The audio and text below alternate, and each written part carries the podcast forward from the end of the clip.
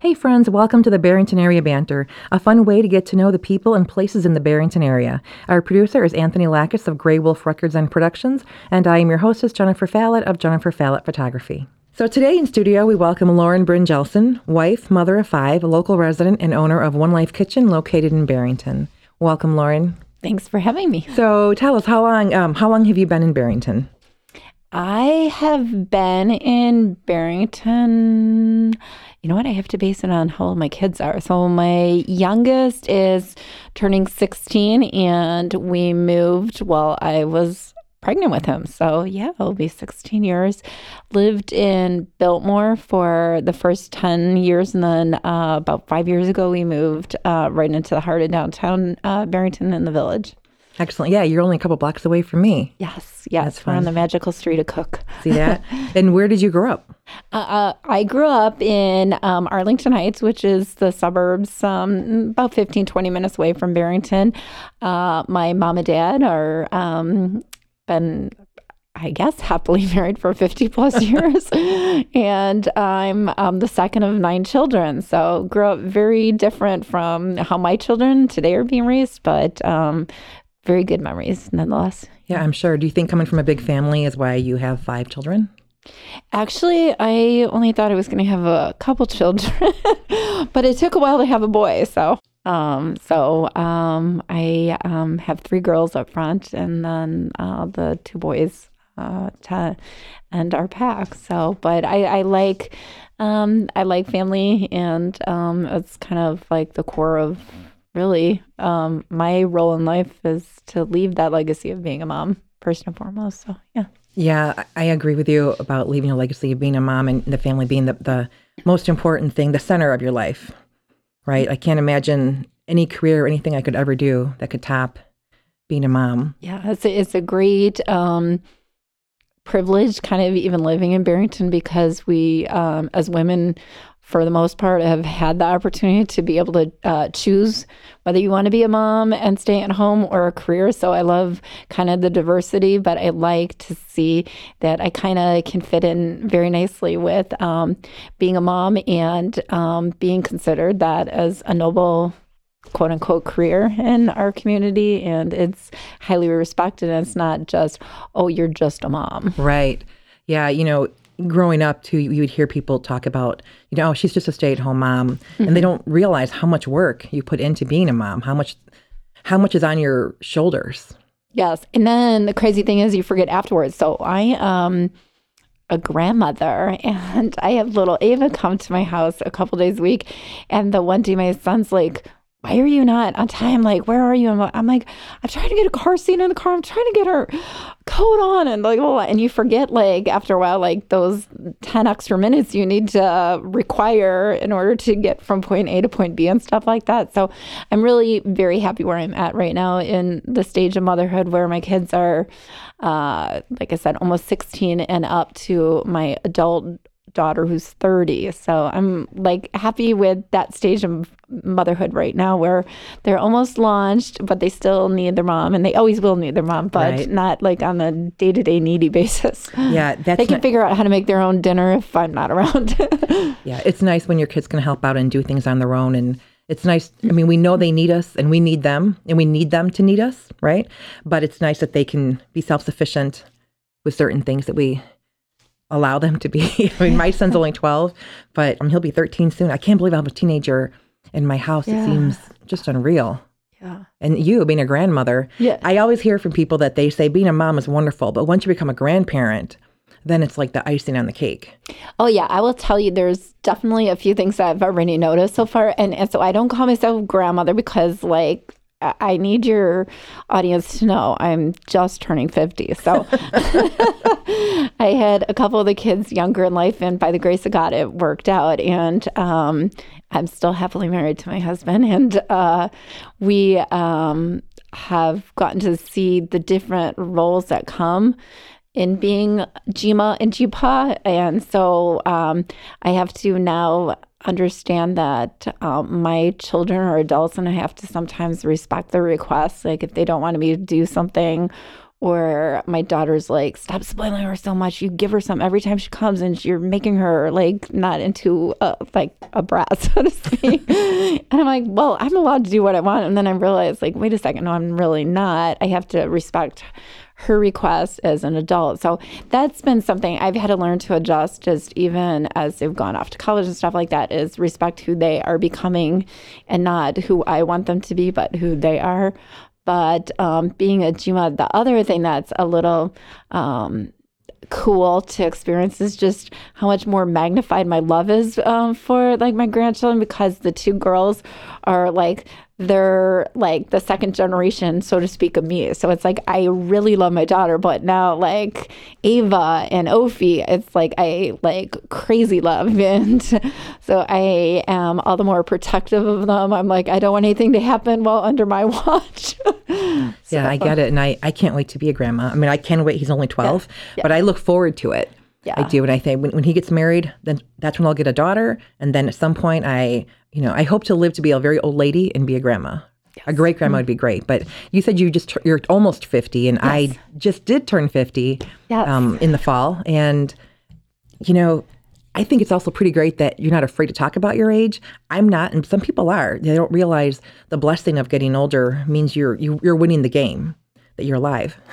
Well, I got to tell you, at first I'm like, oh my God, I remember when my mom turned 50. That's like old. and so part of me is like, oh, I don't want to be 50. But then I'm trying to find fun ways to look forward to being 50. Like, I'm doing a trip with my husband when I turn 50. I am um, renting out the White House, got a girls' fun week, uh, uh, weekend party there. And so I'm trying to find excitement in it. And I'm not cutting my long blonde hair anytime soon. So no, and why should you? Right? they say how you should wear your makeup or your hair, or what you should wear at a certain age.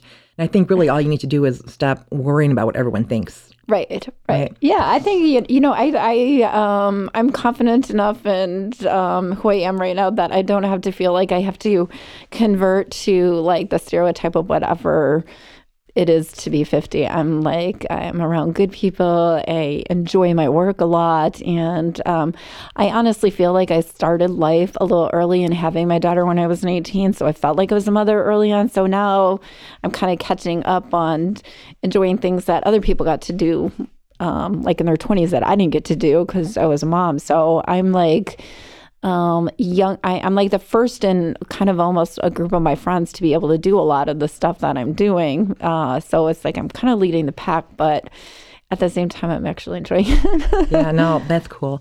I was 37 when my son was born, and my husband was. He's older than me. I'll just say that. Yeah. So we look now at his friends that are retiring and their kids are in college. Most of his friends are grandparents, and we just have a 12 year old. So we're on the opposite end of that where we did, he traveled the world. We did a lot of things together mm-hmm. before my son was born, and now we're on the slower pace. So I have friends my age who are able to go out and do all these great trips, these girls' trips, and I really can't, but I wouldn't change. I wouldn't trade my life the way right. it's happening right now for anything. I feel like this is just the way God intended my life to be. You know, we had our our moment, our years together, eleven years together, married before he was born, and now it's just on the the flip side. I guess. Yeah, absolutely. Um, I totally believe, um, like what it says in the Bible, there's a time and a season for everything. absolutely. Ecclesiastes, yeah, for sure. So um, tell us now about your business, One Life Kitchen.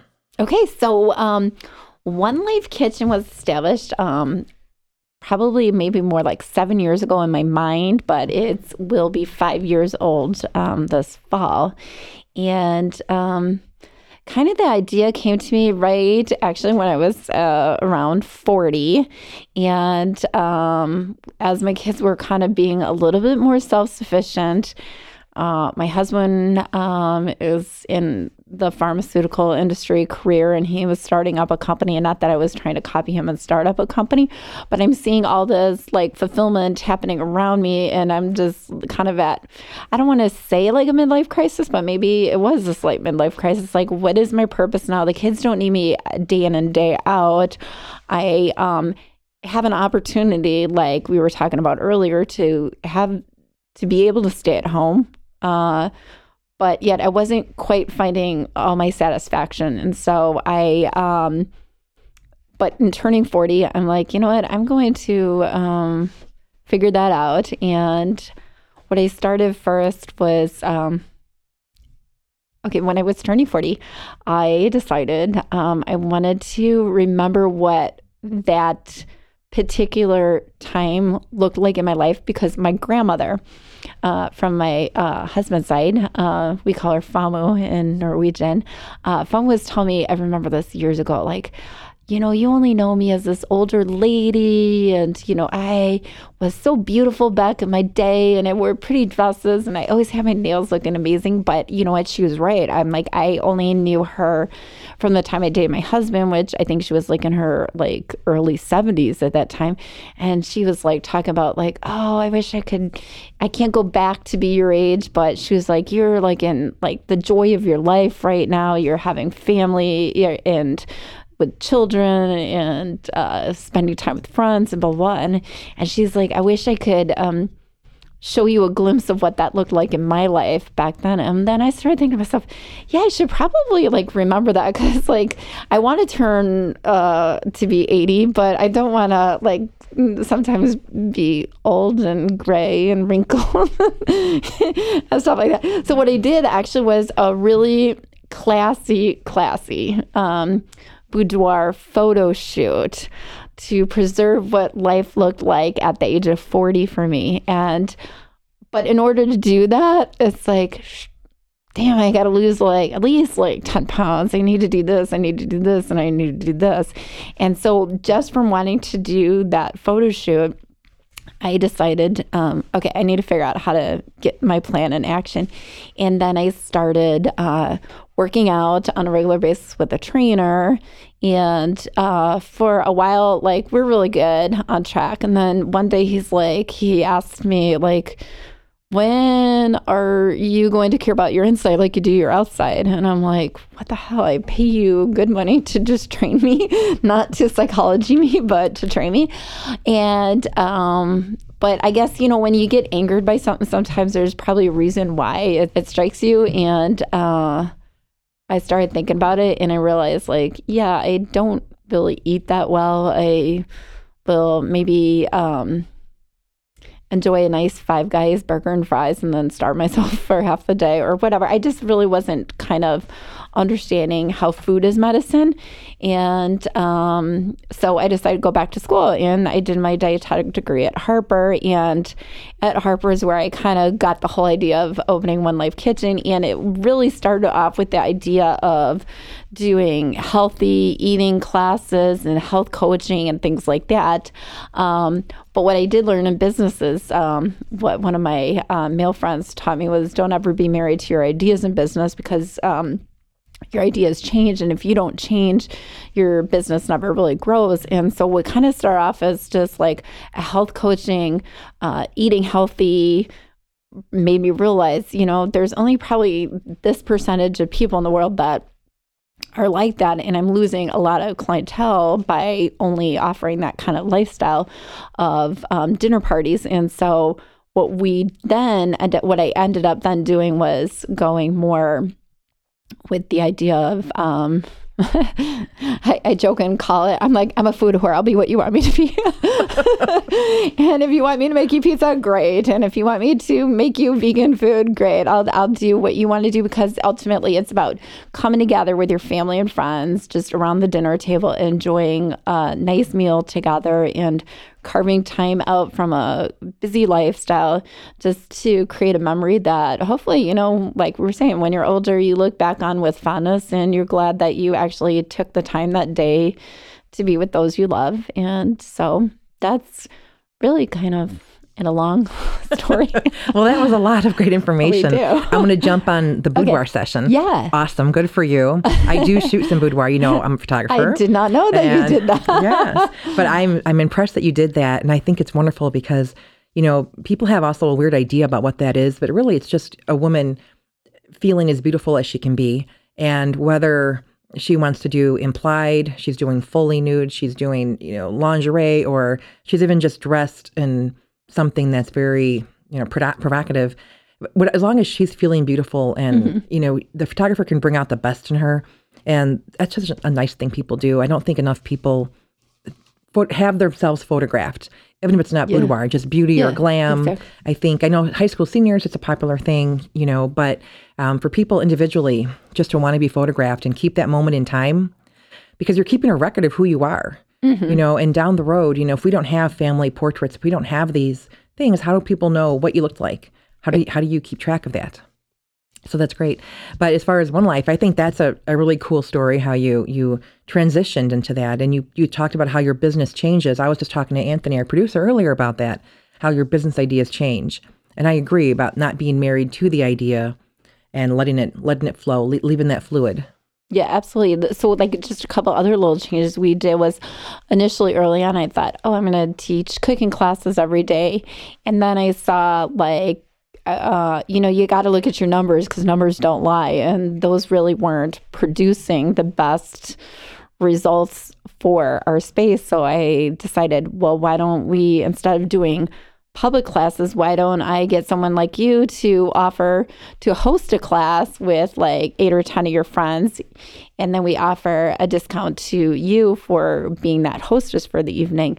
So we kind of converted more from doing classes into um, private dinner parties or even renting out our space to other people. And then uh, eventually I also met a girl, Miranda, who's a sommelier, and we do now like wine tastings and wine clubs and things like that because. Um, uh, I Yeah, think I- alcohol is the king of cash in our- my industry. Anyway. I love the idea of the wine tasting. Actually, wine tasting is something I love to do. Whenever I go on vacation or travel or anything, I want to stop in at the, the little wineries and have that. And I enjoy that more than even having a glass of wine at a mm-hmm. restaurant or at a place. I usually, when I go out to eat, I don't even buy alcohol.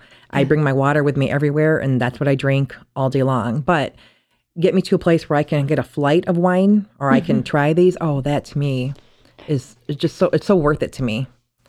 And there's always stories behind these vineyards. That's the cool thing that Right. sometimes you don't hear that story when you're just poured a glass of wine in a restaurant. And we really uh, try to find vineyards and wines that you're not just gonna be able to pop in Binny's or Jewel and pick up. So Right. What's your favorite vineyard that you've toured?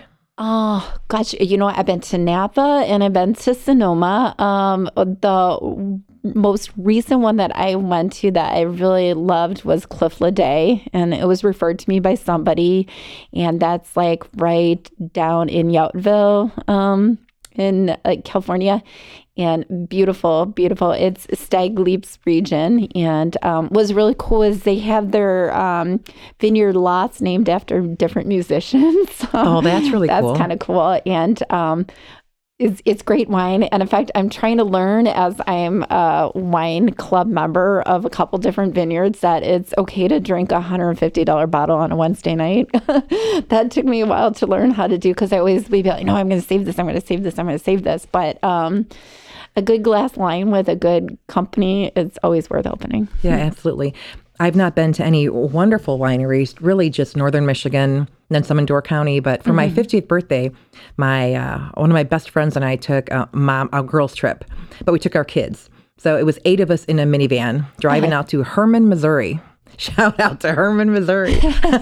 I'll check into Yeah, that. it was pretty weird. There's actually there were some neat ones. We had a few good wines, um, but we had a great time. And the kids stayed out back at the Airbnb. She has a teenage daughter who you know was the supervisor of the kids, and we went around and drank a lot of wine that day, little samples. But we had a great time. You know, we stopped for some Mexican food to break it up, but just it was so much fun. And the wine i mean none of them were great. We didn't buy anything. We didn't bring any wine home but that wasn't the purpose. It was really just to have the the fun time right? But trying the wines and hearing about the different wines too is fun. The story the story behind different everything all of it involved Yeah. Well, what's really cool is now, like when I go to a restaurant, like I was at a restaurant recently and I saw Jordan on there, and we were just at that vineyard, and it just takes you back to that memory of being at the vineyard. You can have a little conversation. I always think like travel always brings out that conversation, and to be able to share with our waitress, oh, we were there, and here's what I liked about it, and stuff like that. It just keeps the memory of that experience alive. Yeah, absolutely. And actually, on the way back from Missouri, I wanted to stop in St. Louis. Well, we did stop in St. Louis, but we didn't stop at this. There's a winery out in the area that carries a huckleberry wine that you can only really get up in the Northwest. In Montana, in fact, is where I had it in Glacier National Park. I had this huckleberry wine and it was so oh, good. Oh, That's what you're talking And I wanted to buy some and bring some home, but we still had like a week left on the trip, and I didn't want that bouncing around my our uh-huh. Uh-huh. our truck for a week, so I didn't. But then on the way home from Missouri, I wanted to stop off, but instead we went to the arch and let the kids, you know, play around. They didn't really care about going to a winery, so that was it. But speaking of Montana, you were just there. Yes, I was. So I got excited when I just heard you say a week ago today I was in uh, Glacier. I was excited when I saw your post. Yes, yes. So um, we decided to try somewhere different this year for uh, winter break, uh, actually spring break. Uh, normally, the boys uh, like going out to uh, Beaver Creek area and so forth. Um, but I was out with a girlfriend back in January and she was saying that she was going to go to Whitefish. And I'm like, hmm, I've never heard of that before. And we kind of already had our spring break, so to speak, already planned and actually booked in uh, Lake Tahoe area. And then I casually brought up because I knew my son has always wanted to go to Montana. And like, I, I'm like, I'm not a skier really. So I like, you guys decide where you want to go and we'll just go wherever. And my son's like, I, I wanted to go there. Like, I know he's wanted to go there. And then the fact that we went with another uh, friends of ours, um, it made it all the better. And it was um, amazing experience. You know, I'm just, I'm blown away by just the creation that exists in this world. Like, Absolutely. you can um, enjoy a beautiful, hot 80 degree sunset on the waters of, you know, the Pacific or or be humbled by the mountains of Montana. It's just, it's so amazing. They're so different and yet they're so spectacular. And that's what I think is so awe inspiring about it. Is like you can be different and still be ama- and, and be amazing. Yeah, it, it is amazing. I think God really knew what He was doing, right, when He created when He created this planet. But it is my beaut- my favorite place to go is Glacier. We- We're definitely national parks people. We're mountains and canyons and everything. We love Utah, Wyoming, Alaska. But um, when I saw that you were in Whitefish, I was so jealous because we love to go there. And I've never been in winter. We always go like late spring into fall because they shut down the roads. Yes, they did. A lot of the roads were shut down. Um, the main strip we did get to go through, and that's one thing that I learned um, about Montana is we were actually there kind of on the off season. I was talking to one of our servers, and she's like, you know, things are going to quiet down for the next month because skiing season really almost is over at this point. Like we, my boys were skiing almost in like 45 degree weather with hardly even a winter coat on them because it was just so gorgeous and beautiful out there. Um, but the the season is actually wrapping up here this next weekend, and then they have like this low period for about a month, and that's when all of a sudden their high of the season um, takes place. Is all during the summer months. Is what Yeah, she it's, yeah, it gets crazy busy. But um, if you, if and when you go back, and you need to go back, Yeah, I definitely and spend time in to go Glacier, like the going to the Sun Road, um, is this road that takes you through the park, and it's really, it's like I say, it's life changing. I mean, it, Oh. we got engaged there, so for me, it was life changing. but um, we love it, and we would go back every few years. We took our son there a couple years ago, and we're talking about going back this summer. We um, our 25th wedding anniversary is coming up next uh, in two months, and we're talking about you know going out there or to Tetons or something somewhere in the mountains. Because I, I so I always dreamed of getting married with the mountains behind me, and that didn't happen. We got married in Oak Brook with the Drury Lane Theater behind us or whatever. But Yeah. I thought how fun to go back, and um, I don't really feel that we need a vow renewal. We don't need to renew our commitment. We're committed, Yeah. but it would be fun to do kind of a little fake ceremony or renewal ceremony so I can have some pictures taken and we can have that. I don't know. My son would would officiate. I thought that would be pretty cool. yeah, so I don't know. But traveling is just one of the great things in life, especially when your family. Did your whole family come with you or not the whole family, Uh, but actually, you know what? I was the only girl with five boys. So my hu- my husband and then each of the boys brought a friend, and then my but of course then my girlfriend Angie and her daughter Alex were with. But then their two boys, Josh and Brady. So I mean, I was like with um, a group of boys, and um, I'm sure my daughters will love hearing me say this. I gotta say, being around boys, it's it's a cool thing as a mom because you know what? The one thing I eliminate immediately is drama. Drama, yes, I was gonna say probably the drama. There was no arguing, no fighting. It was like get in the car, okay, fine, like whatever. There was no no no, no drama. Yeah, that's kind of nice, and and it is kind of cool being the only one of the sex at that at something because you are kind of like special. yeah You're treated like the princess that you are, right? yeah. Yeah. So if you weren't, um, if you didn't have One Life Kitchen, what do you think you'd be doing? If I didn't have One Life Kitchen, what do I think I would you think be you would have stayed the what you were doing before you started, or would you have probably, been? Yeah, I probably I'd probably be still like making nice dinners for my family because I like to cook. Um, I I feel like um, not that I want to go back to start life over, but the one thing that I really have a passion for that I wish I had um, more encouragement or more to figure out how to make that happen was more um, with music because I love playing the piano. I didn't like it as a kid. I was annoyed at how many scales I had to play and, and how I was forced to take piano lessons and I didn't really like it. But out of it, it eventually became something that I loved. And when I was in college, I paid for lessons myself. I paid for lessons as even an adult. I've played for several of my siblings for their weddings and um I love music. Honestly, like if there's something that I cannot live a day without, it's like having music in my ear. So um I wish I actually took more time to do that. But when I turned 40, actually, that was the gift my husband bought me was a baby grand. So uh, when whenever we move, if that doesn't fit in the house, we don't buy that house because that that's uh, very big. Um, and and a couple of our girls play the piano, so it's nice to be able to pass on something that you love onto your kids, but um, music is a big part. So I'd probably, and you know what, when I sit there and play the piano, I realize like how fast time can go by. And that's when you know you're doing something you love because I'll sit down. I'm like, I'm to just play Les Mis for Les, Les Miserables for Yeah. like, you know, a half hour. And then Invite me over goes- next time. I Okay. want to come over A half real. hour goes by, and then all of a sudden, like two hours later, I'm like, oh my God, I've been at this piano. I need to get some work done. Oh so that's gosh. when I know I'm doing something I love. That is so awesome. I love that. And I hope my son is listening because, you know, he does not enjoy, he, he likes playing piano. He likes being good at the piano and playing it, but he doesn't like practicing. You know, and I we have a bet. I forget um, when we made this, but I told him when you're an adult, if you are if you regret that you know how to play the piano, I will give you like a thousand dollars if you regret it. So I mean, That's good because he will not. yeah, I, I can't even imagine. you will win that bet. yeah. Oh, I know. I know. That's wonderful, and it, and it's so nice to hear music coming. Like, what a thing to be able to make it with your hands when you you're creating that music. yeah. And I don't know. I think something else I love about music, and I think about this often actually, is that it's it's for everybody, right? It doesn't matter what you weigh, what you look like, how much money you have or don't have. If you're in debt, if you're what kind of car you drive, everyone has access to some beautiful music, right? Or whatever you like, and and it can be emotional. It can touch you. It Yeah. can bring back memories. It can make you happy, sad. It can, you know, if you like. I, I'm all over the radio station. What do you listen to in your car? Actually, you know what?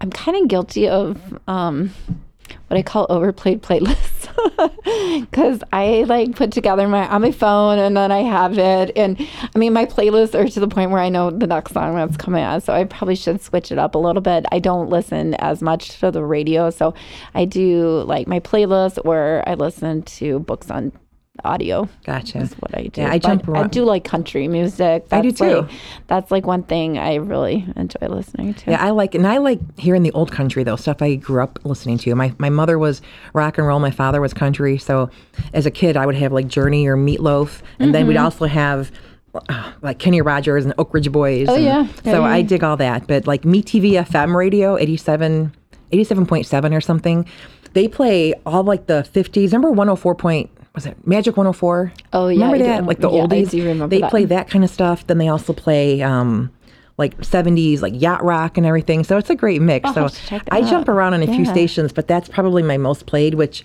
surprises me because I was always like, I always had like the more the, like heavy metal or I had country. I had like one or the other. So now I don't know.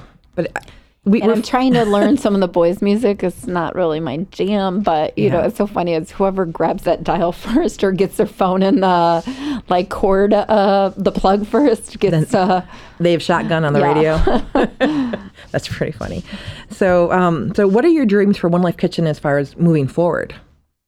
so moving forward, um, I've like already have had so many incredible dreams happen from there, like meeting so many people in the community that I never would have gotten to meet. Um, so I absolutely love that. I, I love um, seeing the stories of some of our guests that come in that they're totally shocked or, you know, um, or just the experiences of, of why they're coming together. Like we had uh, someone do a party that paid off their mortgage. Wow. We had somebody do a big party surprising their mom for their 70th. And I still remember he was telling me afterwards, uh, he's like, I will now be the favorite son. And he goes, I will get whatever I want at this point. He goes, Thank you for making me look so good. And, you know, it's like, it's like, it's a privilege to be a part of other people's celebrations. Not like I feel like I'm crashing them, but it's like I get to see this um, this view of just how other people do life. Um, you know, we had one couple come a couple years ago, and all four of their kids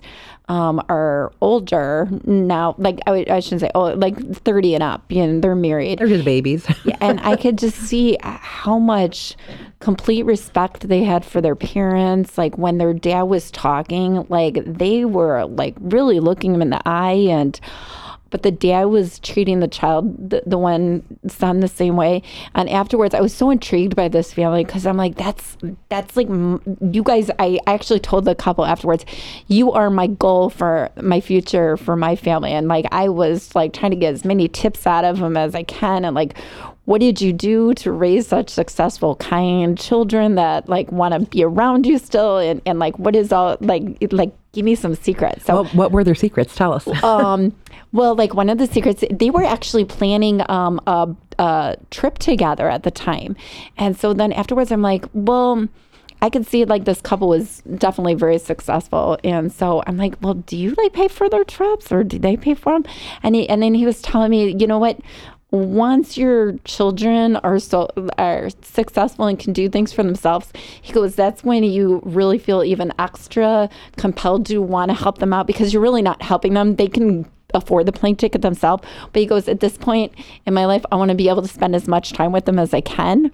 And he's like, I don't want to die with um, an account full of money. So I want to be able to um, enjoy it with my children, but I don't want I don't want them to enjoy it where I don't get to see it. So he's like, this is a great way for us as a family to come together with the grandchildren and stuff like that. And he goes, I don't. Um, I don't have annoyance towards him that I'm taking care of him because he goes, This is what I want to do. And so um, that was good. And then he was telling me, you know, kind of like understanding each personality of each child and how um, some need a little bit more direction than others. Um, not to show favoritism. That was another thing he was telling me because he goes, Siblings always notice what every other sibling's getting. Oh, yeah, I noticed growing so up. that's uh, that was another thing he was saying.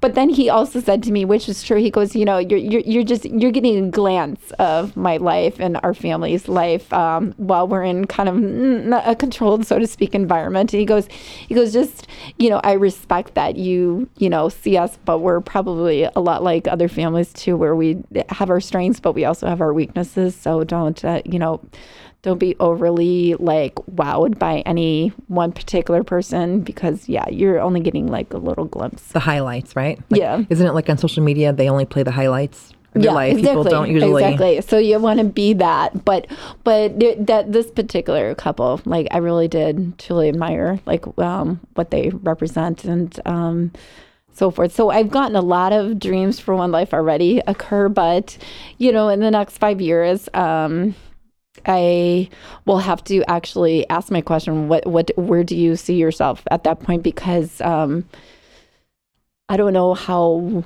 um, much I'm gonna want to necessarily be doing as much as I'm doing today, but I still would like to be involved, obviously, in the kitchen. But just kind of figure out what might be my new role, or who might be somebody that um, in the next five years after that I would like to turn it over to or like that. So those are questions that uh, should be starting to explore but i'm procrastinating that right now. Well you know knowing that you have two grandchildren and, and probably will have more within five years mm-hmm. you know your life's going to look different and who knows yeah. right? And right now what's happening in the world. Everything is so different that exactly. it's hard to to really know what we're going to be doing Right. And, and, you know, if COVID didn't teach us anything, it just taught us that is like things change very fast and you have to be flexible and um, be okay with change. You know, it's not always easy, but yeah, if you're not flexible, it's, it's not going to serve you well. Yeah. You, you can't be afraid of change. We have to, and we don't have to like it, but we have yeah, to absolutely. understand yeah. that it's here and we have to yeah. move on, be resilient and get through it, right? Yeah. What what do you find to be the most challenging aspect of being a wife, mother, and business owner? I think for me, one of the most challenging things is I wanted um I don't know if you've ever done that Enneagram with uh, the different types of uh, personalities, but I always rate high in the perfectionist. So whenever I do something, it's like I want to do it well. And if I don't, it's like I am so hard on myself. And I notice like I tend to sometimes, if anybody gets treated that same way personality wise, um, I tend to treat my husband that way because it's like I, I have the standard for myself. And so I'm kind of inflicting on that standard of perfection, so to speak, on other people. And so when you're trying to, um, manage several roles. Sometimes you don't always shine in every role, and you have to be okay with, you know what, tonight I was a good businesswoman, but tonight I kind of um, messed up on being a good mom because I was running out the door and I didn't take the time to go upstairs to say goodbye to someone or something like that. And so I, it's hard to do every role at every time always well. So I have to kind of give myself a little grace on being okay with not being perfect all the time. And in fact, we talked about that recently, like in one of um, I uh, women in business uh, meetings about how perfection sometimes is what stops you actually from figuring out the answer because like perfect isn't always achievable. Yeah, absolutely. And that's actually a great segue into Ms. Business, which is um, I'll let you explain. Yeah. Okay. So I started this business because, um, well, I'll explain what it is in a second. But the reason I started this uh, women's group is um, for women who own small businesses or work in corporate America. And as I had mentioned earlier, you know, I'm very fortunate to live in a community where um, a lot of women don't have to work, and so they don't they um, opt not to work. And uh, when I started my business, and I had questions more, more times than not. I had to kind of go to a lot of my guy friends, like, "Hey, what would you do in this situation?" or oh my God, this happened and I don't know how to handle this situation. Like, what would you do? And so forth and so on. And then I didn't have um, an MBA, which I don't know where I got this idea. In order to have a business, you have to have an MBA. False. Um, but I, I, yeah, I thankful, thankfully so. And then I just had to learn so much as I went in researching things. And I was well appreciative of some of the advice a lot of guy friends gave. At the same time like wow that's kind of like you're not understanding my emotion or my feeling to this or this. And i realized just how different um, men and women are in business and how different even a mom who wants to work is from sometimes the mom who wants to stay at home. You know it's like we we're the same as females but different in our drive or our interests and stuff like that. And that's again what's so cool is we're all different. That's what makes the world so awesome is that everybody has that.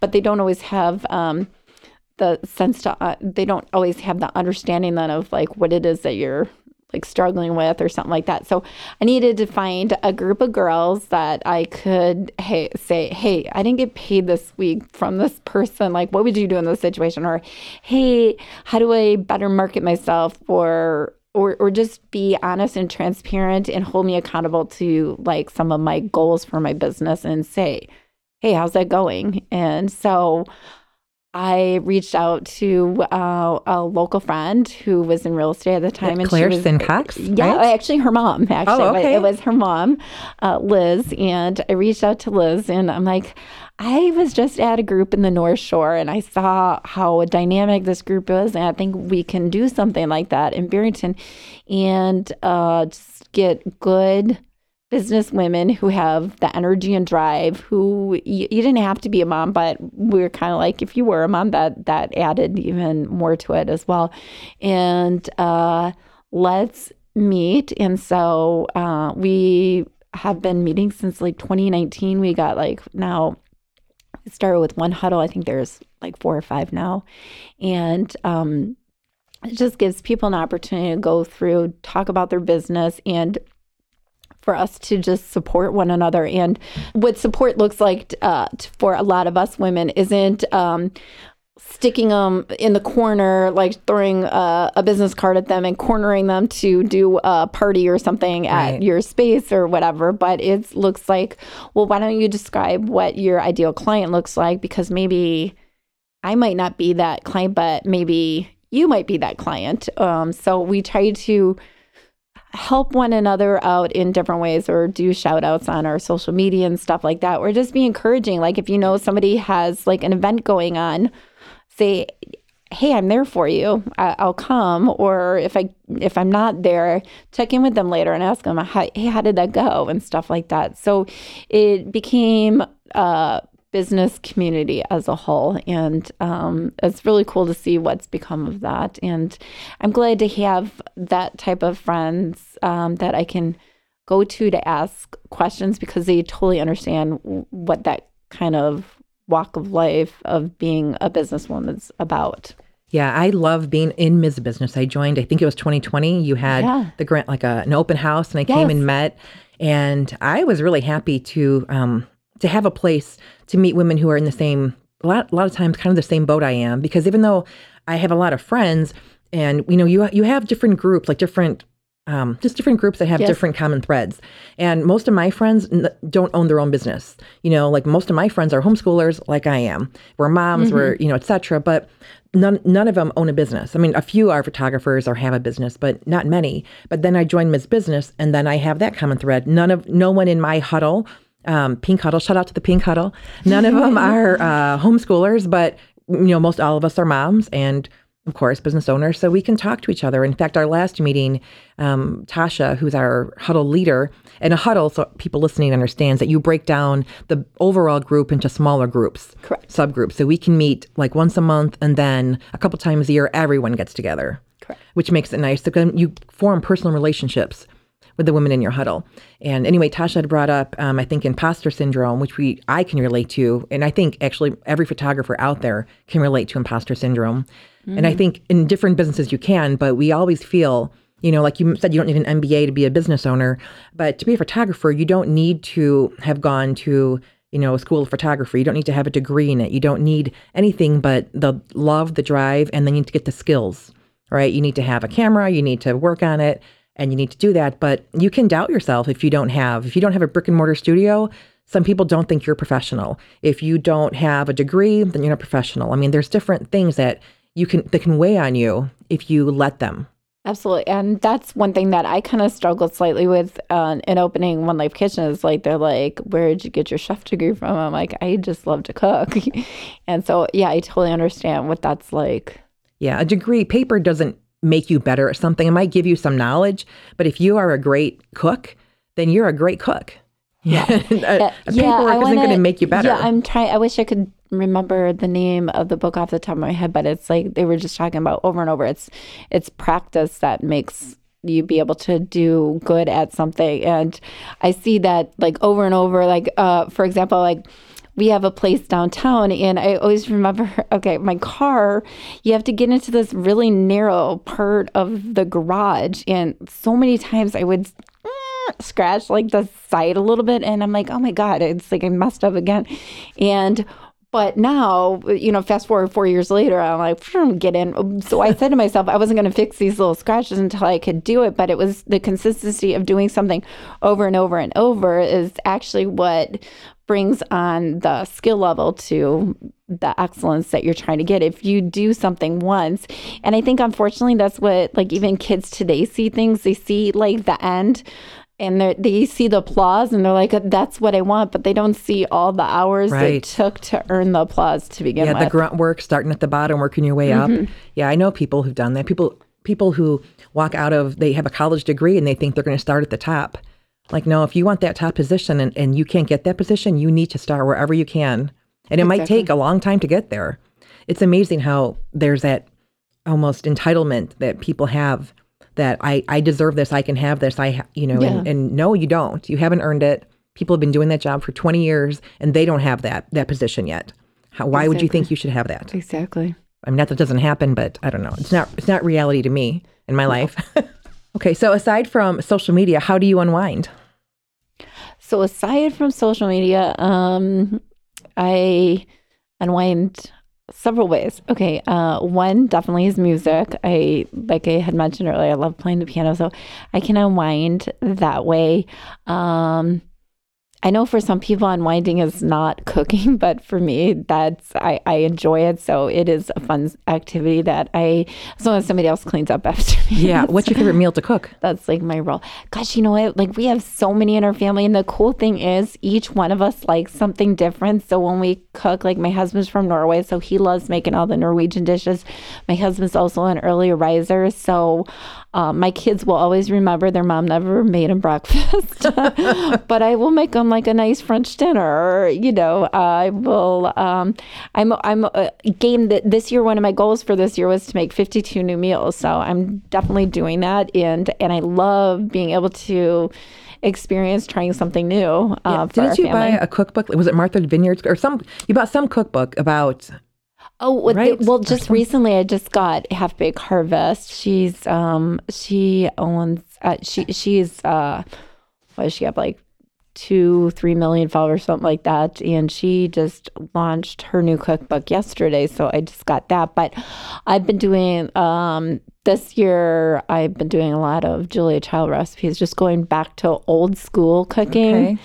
And Like both, uh, both, both. What was that dish? Beef. We, we'd call it beef, Oh, and they yeah, call it the both. beef broth. Yeah, yeah. You know what? My girlfriend Andrea's uh, can speak French, and so she'll tell me like, you know, when I say croissant, she's like, it's croissant, or like whatever. Like, I wish I, I. That's one thing I wish I could do is speak a foreign language. I Yeah. think that's so hey, cool your husband's uh, he just learned a foreign language, didn't he? he learned Norwegian during COVID season, and he's from Norway. And so, you know, I asked, actually asked him that, like, like you're crazy. How did you do that? And you know, he's he pointed out to me, whatever you do in life, it's like you have to have a a passion but an interest for it. And if you don't have an interest, you're never going to take the time to do it. So he's from Norway. He's wanted to learn it, and so he took the time to do it, and he became successful at it. But if you don't want it, it's not going to just find its way to you. you have to kind of go get it yourself Yeah, and have some self discipline to accomplish absolutely. that. Yeah. So so I would say, um, but um, I also like to chill and watch a little TV. Um, you know, like with the Netflix series and stuff like that. I just finished uh, Emily in Paris uh, recently. Oh, and you I- just did a birthday and celebration, and you had a cute did. dress yeah, on like yeah, that. for a friend's birthday. So um, that was fun, and uh, we're finishing up The Crown right now. So um, th- that's I think the- the reason going back to like what we were talking about, like how people want things and they want it now is like this day and age, you can binge watch, and um, I don't try to i don't intentionally do this but sometimes like when somebody's talking i almost feel like i'm going like this like kind of fast forwarding them a little bit. And it's it's hard when you can have access to this and do it at the pace that you want it that that's just not like really you can watch an HGTV show and in 30 minutes you have like this voila gorgeous home but the reality is that was like six nine months but it was just shown only 30 minutes and so it's unrealistic to expect something just from seeing something on TV or whatever that um that's not how it works Yeah, I agree. It takes out it, it takes out the truth of what it takes to accomplish something. yeah exactly And I think that I think kids today are going to struggle with that to some degree. yeah absolutely Yeah, because they're so used to it. Wasn't it Nike that was, or no, what was it? Just do it. Yeah, it- Nike. That was Nike. Yeah, but you can't just do everything. you have to work at it, right? And for unwinding, uh, do you like to go out to eat in the area as well? Yeah, actually, um, you know what? When I cook for other people, it's nice to be served once in a while too. So I love to um, enjoy eating out. We have a place downtown, so I try to um, be diligent about going to new places instead of just finding comfort in the same ones over and over. But um, we live right down the street from Purple Pig, so I can never fail going there. That's always a good one, or um, the Chicago Club. But um, I like to try new. I like to try new um, places too. But ultimately, like I think food is associated also with who it is that you're hanging out with. So just being mindful of when I go out even if it's going to be Biaggi's again or something like that, like invite somebody new and, and go with somebody because those are the experiences again that I think you remember. Like when I go back to Biaggi's, I can think of, oh my gosh, I did this event for the hospital there. oh, I remember it was my girlfriend's 50th birthday there or something like that. So again, the connection of the food with the experience and the people, I think is what really is kind of can turn maybe even a not so good meal into a good meal. yeah. Where do you like to go in Barrington? In Barrington, um, since we live in the village, it's very easy for me just to walk down to Francesco's or Coup. Yeah. And what do you normally get? Um, or do you try different things all the time? Uh, you know what? Actually, I am so open to trying anything at Coup because it's kind of funny uh, for people to understand this. I, I was one of, like I said, I was one of nine kids, but we were raised on very basic food eating, and I didn't have the opportunity to actually eat out all that often with my family. And so um, it took me a while to learn how to enjoy and appreciate food and try different things. And I was not a sushi eater necessarily upfront at all. And so when I went to some of these restaurants, I would have to have other people order me stuff. And so then I would learn how to like, oh, I like that one or I like that one and stuff like that. But honestly, when we go to Coup for the most part, I'm totally like, I'll eat anything on the menu. I'm not picky anymore. So just whatever you guys want, um, I'll, I'll be totally happy with eating that boat, you know, like that. So um, and then Francesca's, I don't know, there's like so many good things on their menu too. Yeah. So um, tell me, what is the first job you had? One that would not be on a resume? The first job I had actually was doing nanny care for a couple in Arlington Heights right out of eighth grade. So, um, just trying to make little extra money during the summer months. I babysat for these two girls who I actually still am in touch with and their mom to this day. So um, that's that was that's really a sweet. great experience and um, I got to be like, you know, little mom to them, which yeah. was kind of cool. And they lived right down the street from a park in the in the swimming pool in Arlington Heights. So I got to um, enjoy uh, just you know summers with them. Uh, and then eventually like in it's funny some of the jobs i had weren't enjoyable, but something good came out of it. Mm-hmm. And not that babysitting for these girls wasn't enjoyable, but you know, when you're a freshman in high school to give up like three days, I had to babysit three days a week from them. And I did not like waking up at 645 because they would pick me up every day by like seven o'clock. And I'm like, Monday through Wednesday, I'm like, oh my God, I got to wake up and stuff like that. But a good thing, you know, came from that, which is cool. But the other job I had, and don't be annoyed, now, people, but I did phone surveys. Yeah. and back like then, that that job made serious money. Yeah, so you know when I would, and I'm like laughing at serious money. It was like seven dollars, but that was in 1988, 89. that's really good money back then. And that was really good money, and For, like yeah. the turnover was big there, um, because people could only tolerate it for a little bit. And so, just being Catholic, my mom didn't allow me to work on Sunday.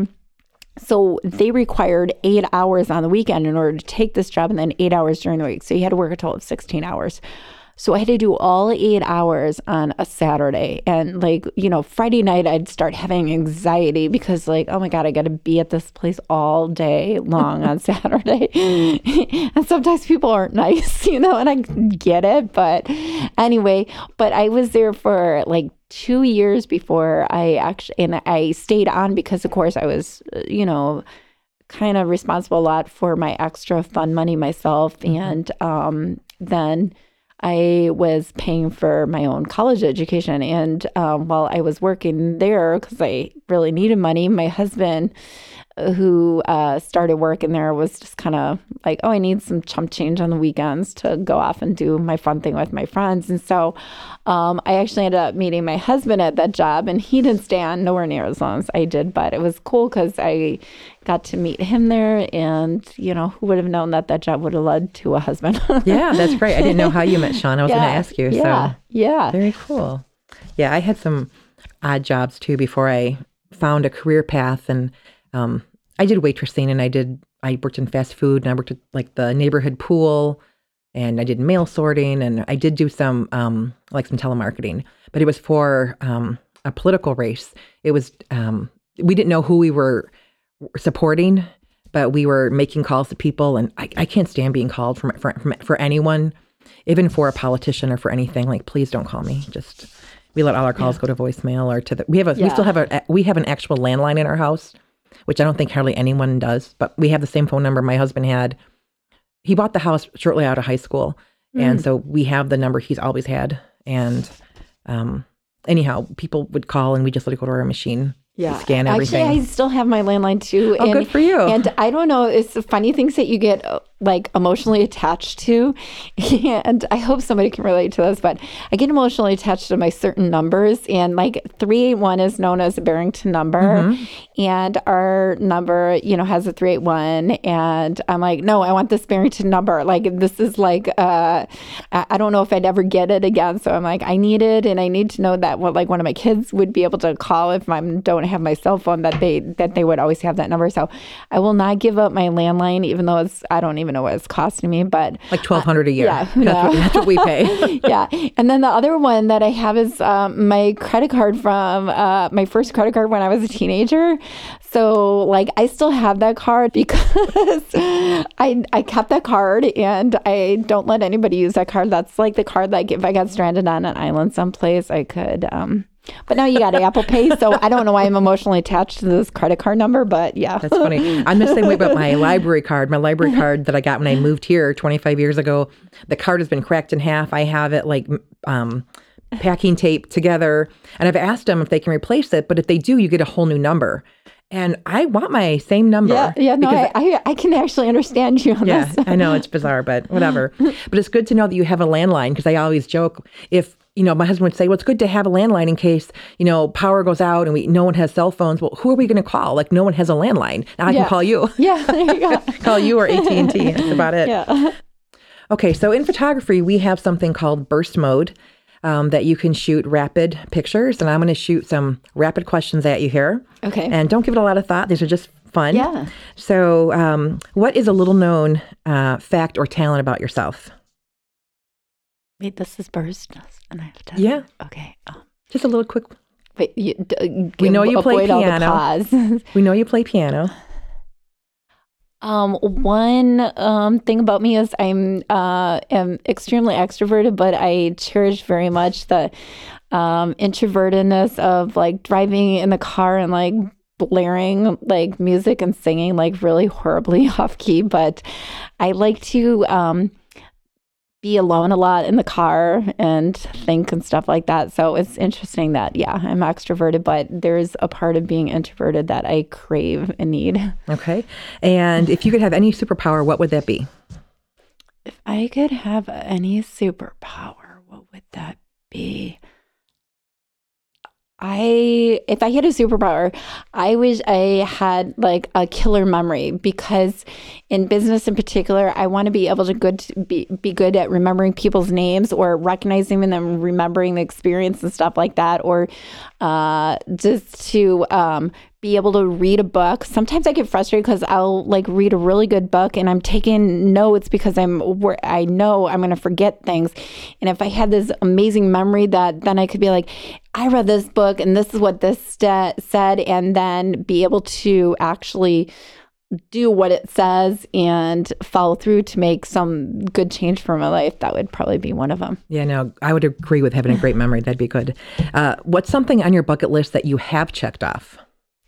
Uh, something on my bucket list that I have checked off was skydiving, and which is really cool. The story was um, for somebody who didn't fly till I was in my mid twenties, and I had like this this is funny how parents um, instill their fears and phobias on you. Um, of course, again, uh, being raised in a large family, um, we didn't really have the opportunity to travel that much, and I never traveled like with my family ever on a plane. So like spring breaks were actually unheard of um, for me until I was an adult, and so I actually I don't know where I got this. Um, perception that like going on a plane is like a 50-50 live or die. And i had such fear of flying that i would not I would i'm like even after i got married uh, my husband's like you should come with me on this trip. And then I, I would always make an excuse like well i got kids or i got this or i got this you know?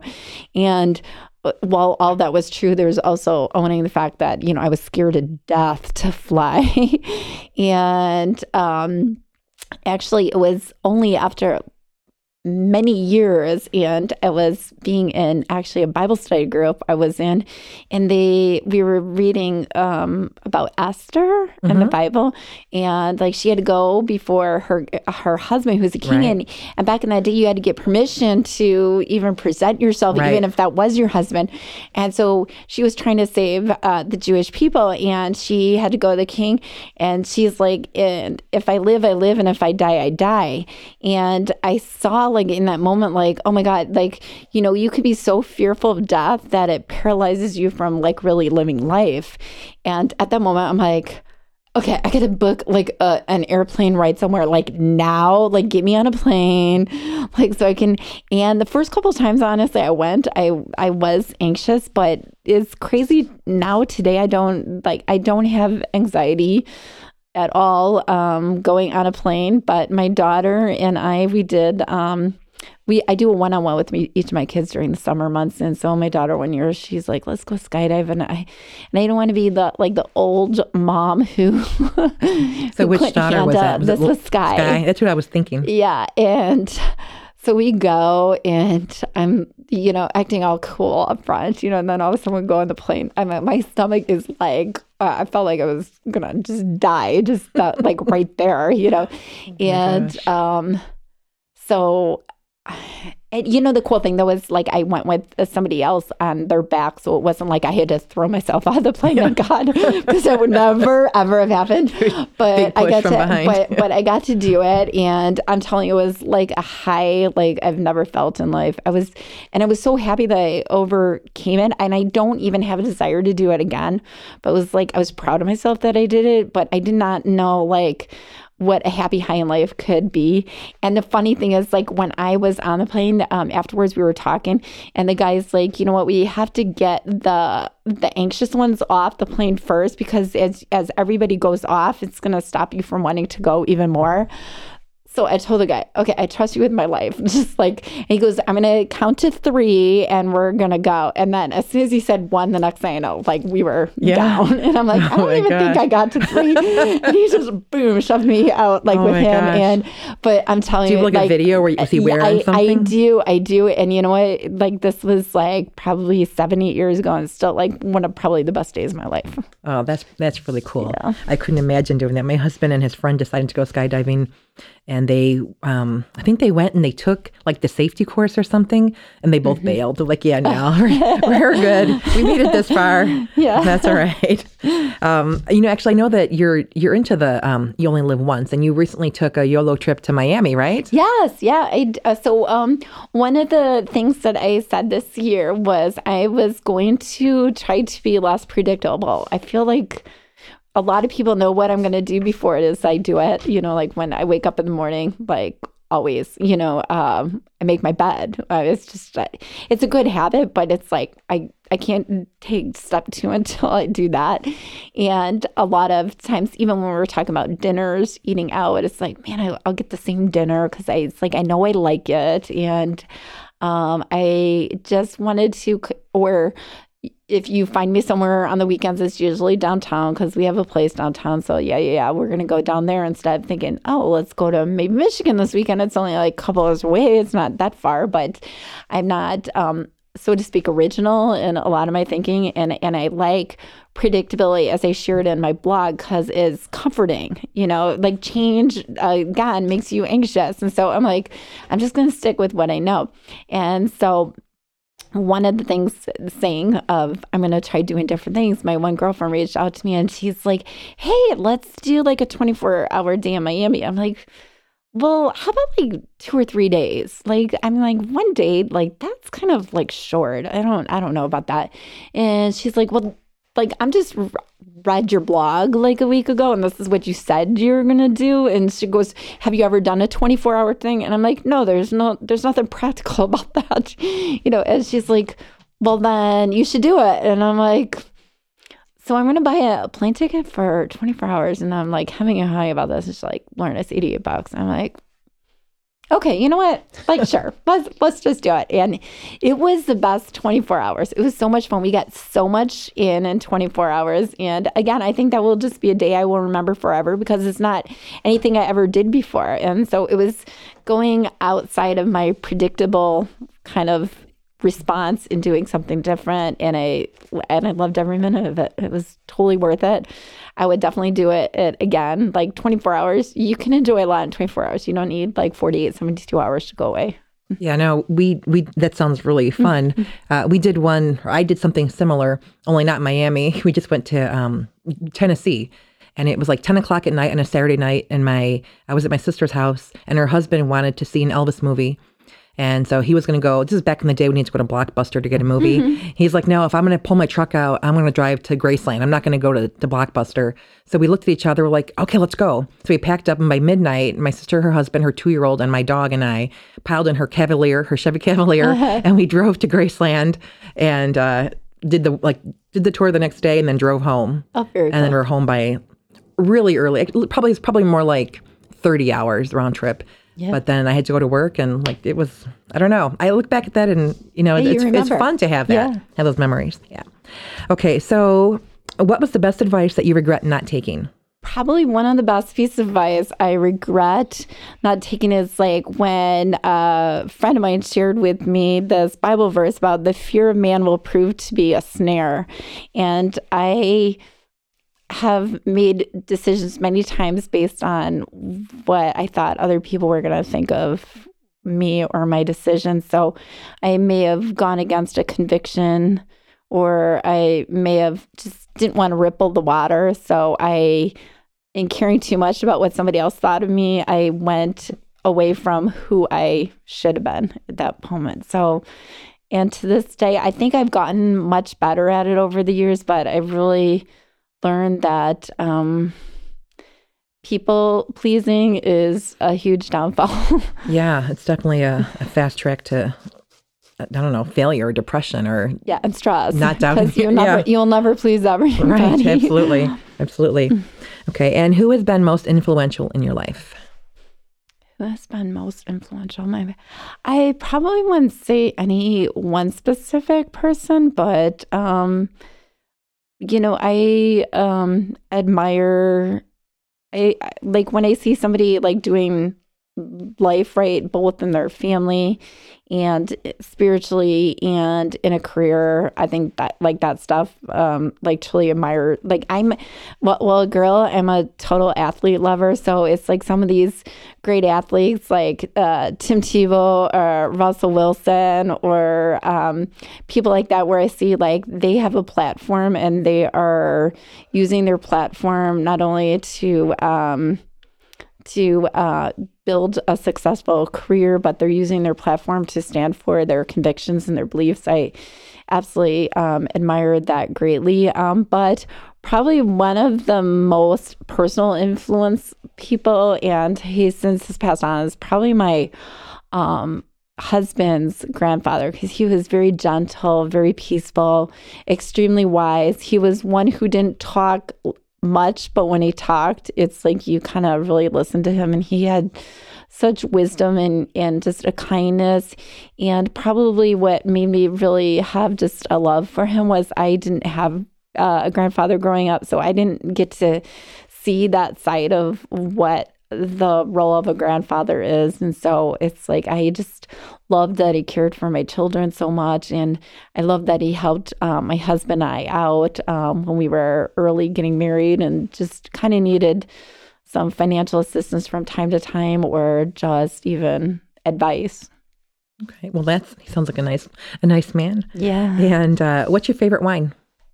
Okay, my favorite wine, um, I could definitely tell you is not Chardonnay. I feel like I've, kind of outgrown a little Chardonnay, but I used to be like a massive uh, white wine drinker. Um, I've kind of leaned now actually more towards reds, and I think maybe too like less calorie intake might be slightly part of it, but I've I, I think you you know you develop a palate over the years and you start off with that I don't joke about the Chardonnay, but I like Chardonnay is fine. But that's like what I drank when I was like 21 and that's the only kind of wine I knew um, at that time. So I feel like I've broadened my palate to where I like um, good reds. Um, you know, Pinot Noir is always good. And I think for women in particular, that's the starting point of starting to drink like reds. It's not heavy embodied yet that you can actually really enjoy uh, Pinot um, in the cab. But honestly, at the end of the day, nothing beats like uh, champagne. okay. And what is your F word? Now, it's not a bad thing. Um, an F word would be like fit, fun, faith, family, fabulous. It's something that I ask my clients for a program, for a, a project that I'm working on. So Oh wow! Okay, because I got to tell you, sometimes I use that little mother trucker word too often. Only when I'm watching a football game. I should just re-clarify that. But um, my F word, you said fit, fun. Yeah, anyone faith, you want. Those were examples. Family. Um, I would probably say mine would definitely be faith. Um, I see that that has always been, um, well, there are so many things that change in the world. If I can stay true to uh, my faith, has kind of just helped me get through highs and lows of life, and it's not always it's always guaranteed it's not always easy but it's something that it has helped me maintain me whether i've been successful or I've failed at something, or um, it just makes me know who I was created to be and stay true to that. Amen. Well, it's been wonderful talking with you. Thank and you. before we go, tell our Yeah. listeners where they can find Miss Business and where they Oh, can yeah. find One Life. Okay, so One Life Kitchen, we are located in the Foundry Shopping Center that's at the corner of Northwest Highway and Hart Road. Um, our address is 742 West Northwest Highway. And you can also find us at onelifekitchen.com or One Life Kitchen on Instagram. And Miss Business, uh, you can find that at missbusinessassociation.com as well as on the Instagram. And uh, there we um, introduce uh, women to other women, like we talked about, and uh, you can uh, learn when we're having our business book club or huddles or things like that and get more information about joining. Excellent. All right. Well, thank you so much for joining us today. It's been a pleasure. Thanks for having me.